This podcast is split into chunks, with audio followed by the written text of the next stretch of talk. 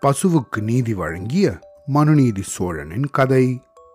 பெரிய புராணத்துல திருவாரூரோட சிறப்ப சொல்ல முற்பட்ட சேக்கிழார் நீதி நெறி தவறாத மனுநீதி சோழன் ஆண்ட பூமி இது அப்படின்னு அடமொழி கொடுத்து மனுநீதி சோழன் கதைய சொல்லி அதுக்கப்புறம்தான் பெரிய புராணத்தையே தொடங்குறார். அப்படின்னா மனுநீதி சோழனோட சிறப்பை பார்த்துக்கோங்க. அப்படிப்பட்ட மனுநீதி சோழனோட கதையை கேட்கலாமா? திருவாரூரை தலைநகரமாக கொண்டு சோழ நாட்டை ஆண்ட சோழ மன்னர்கள் பலர்ல மனுநீதி சோழன் அப்படிங்கிறவனும் ஒருத்தனா. அவன் நீதியிலையும் நேர்மையிலையும் சிறந்து விளங்கினான். எல்லா உயிர்களுக்கும் கண் போல விளங்கினான். அவ்வுயிர்களை எல்லாம் தன்னோட உயிர் போல காத்து வந்தான். பகை மன்னர்களை வென்று வீரத்திலையும் மேம்பட்டு திகழ்ந்தான். யார் எது கேட்டாலும் இல்லைன்னு சொல்லாம வாரி வழங்கிண்டு வந்தான் இவ்வளவு நல்ல குணங்களையும் பெற்றிருந்த மனுநீதி சோழன் கடவுள் பக்தியிலையும் சிறந்து விளங்கினான் ஒவ்வொரு நாளும் திருவாரூர்ல கோயில் கொண்டிருக்கும் வீதிவிடங்க பெருமான சென்று வணங்கி வந்தான் எல்லா நலமும் இனிதுரப் பெற்ற மனுநீதி சோழனுக்கு ஒரே ஒரு குறை இருந்தது. தனக்கு பின் தன் பெயரை சொல்றதுக்கு தனக்கு வாரிசு இல்லையே அப்படிங்கிற கவலை அவனை வாட்டுச்சான். தன்னோட குறைய தீர்க்குமாறு இறைவனை நாள்தோறும் வேண்டின்றானா. பல நாட்களுக்கு பிறகு இறைவனோட திருவருளால மனுநீதி சோழனுக்கு மகன் ஒருத்தன் பிறந்தானா. அவனுக்கு வீதிவிடங்கன் அப்படிங்கிற பெயரிட்டு அமைச்சர் மகிழ்ந்தாராம். நாளொரு மேனியும் பொழுதொரு வண்ணமுமாக வீதிவிடங்கன் வளர்க்கப்பட்டு வந்தானா. அரசியலை பற்றியும் நீதி நூல்களை பற்றியும் நல்லா கற்று தேர்ந்தானா? குதிரை ஏற்றம் யானை ஏற்றம் விற்போர் மற்போர் வாட்போர் அப்படின்னு எல்லா கலைகளையும் தேர்ந்து நல்ல வீரனாக விளங்கினானா? எல்லா துறைகளிலேயும் வல்லவனாக விளங்கின வீதிவிடங்கன் வளர்மதி போலவும் செஞ்ஞாயிறு போலவும் வளர்ந்து இளவரசனுக்குரிய எல்லா தகுதிகளையும் அடைஞ்சானா? தன் மகனோட திறமைய உணர்ந்து மனுநீதி சோழன் அளவில்லா மகிழ்ச்சி அடைஞ்சாரா இப்படி இருக்க ஒரு நாள் வீதி விடங்கன் தன்னை படைகள் சூழ்ந்து வர தேரேறி புறப்பட்டானா. அரண்மனையை விட்டு புறப்பட்ட தேர் பல வீதிகள் வழியா போச்சா. அரசிலங்குமரனை கண்ட நகர மக்கள் எல்லாம் அவனை வணங்கி வாழ்த்தினாங்களா.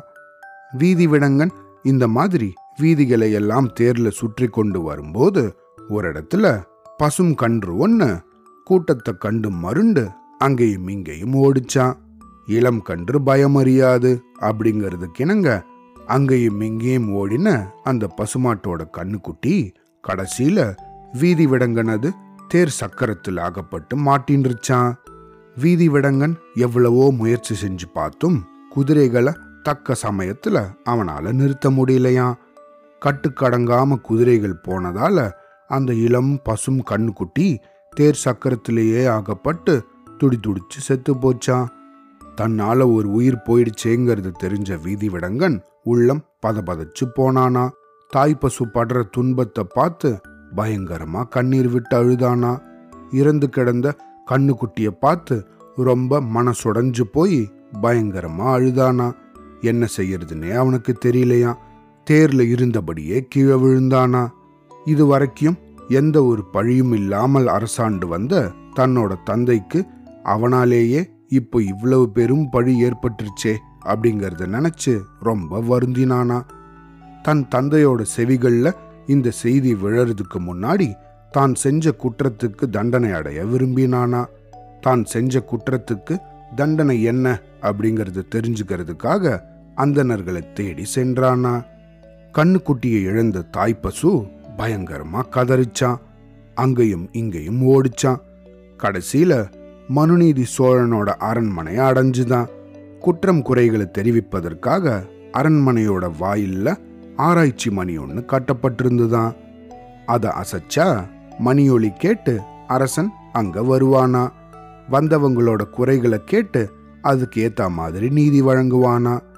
ஆனா மனுநீதி சோழனோட அரசாட்சியில இது வரைக்கும் அந்த மணிய யாருமே அசைச்சதில்லையா? அவ்வளவுக்கு அவனோட ஆட்சி குற்றம் குறையில்லாம நடந்து வந்துதான். கண்ணீர் விட்டு கதறின தாய்ப்பசு தன்னோட கொம்புகளால மணிகளை அசைச்சு ஓசை எழுப்பிச்சான். தன்னோட வாழ்நாள்ல இதுவரைக்கும் கேட்காத மணி ஓசை இப்போ ஒழிச்சதை கேட்டு மனுநீதி சோழன் நடுநடுங்கி போனானா. தன்னோட செங்கோல் ஆட்சியில குற்றம் நேர்ந்து விட்டதோ அப்படின்னு பதறினானா. ஆராய்ச்சி மணி கட்டப்பட்டிருந்த இடத்துக்கு ஓடோடி வந்தானா. கண்ணீர் விட்டு கதறி நின்ற தாய் பசுவை பார்த்து அப்படியே மலைச்சு போயிட்டானா. அமைச்சர்கள்ல ஒருத்தர் நடந்த நிகழ்ச்சிகளை பணிவோட அரசருக்கு தெரிவிச்சாராம். தன் மகன் குற்றம் புரிந்தவன் அப்படிங்கிறது தெரிஞ்சதும் அரசனோட மனம் அளவில்லாத வேதனை அடைஞ்சுதான். மனுநீதி சோழன் அமைச்சர்களை எல்லாம் கூட்டினானா.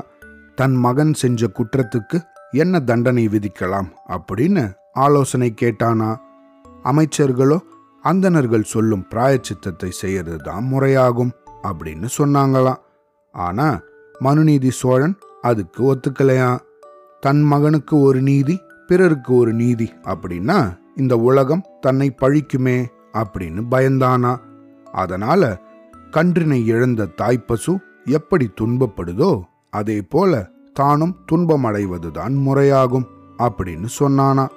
உடனே தனது அருமை மகனை அங்க அழைச்சிட்டு வர செஞ்சானா. அரசனோட முடிவை கண்ட அமைச்சர்கள் அஞ்சினார்களாம்.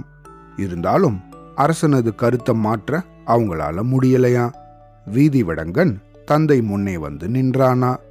உடனே அரசன் அமைச்சர்கள்ல ஒருத்தரை கூப்பிட்டாரான் தன் மகனை வீதியில நிறுத்தி அவன் மேல தேர ஓட்டுமாறு கட்டளையிட்டாரான் அது கேட்ட அமைச்சர் நடுங்கினாராம் அரசனோட கட்டளையையும் தட்ட முடியாது. அதனால அமைச்சர் அரசன் மகனை கொல்றதுக்கு பதிலாக தன்னோட உயிரையே போக்கிண்டாராம் அமைச்சரோட செயலை கண்டும் அரசனோட மனம் மாறலையா?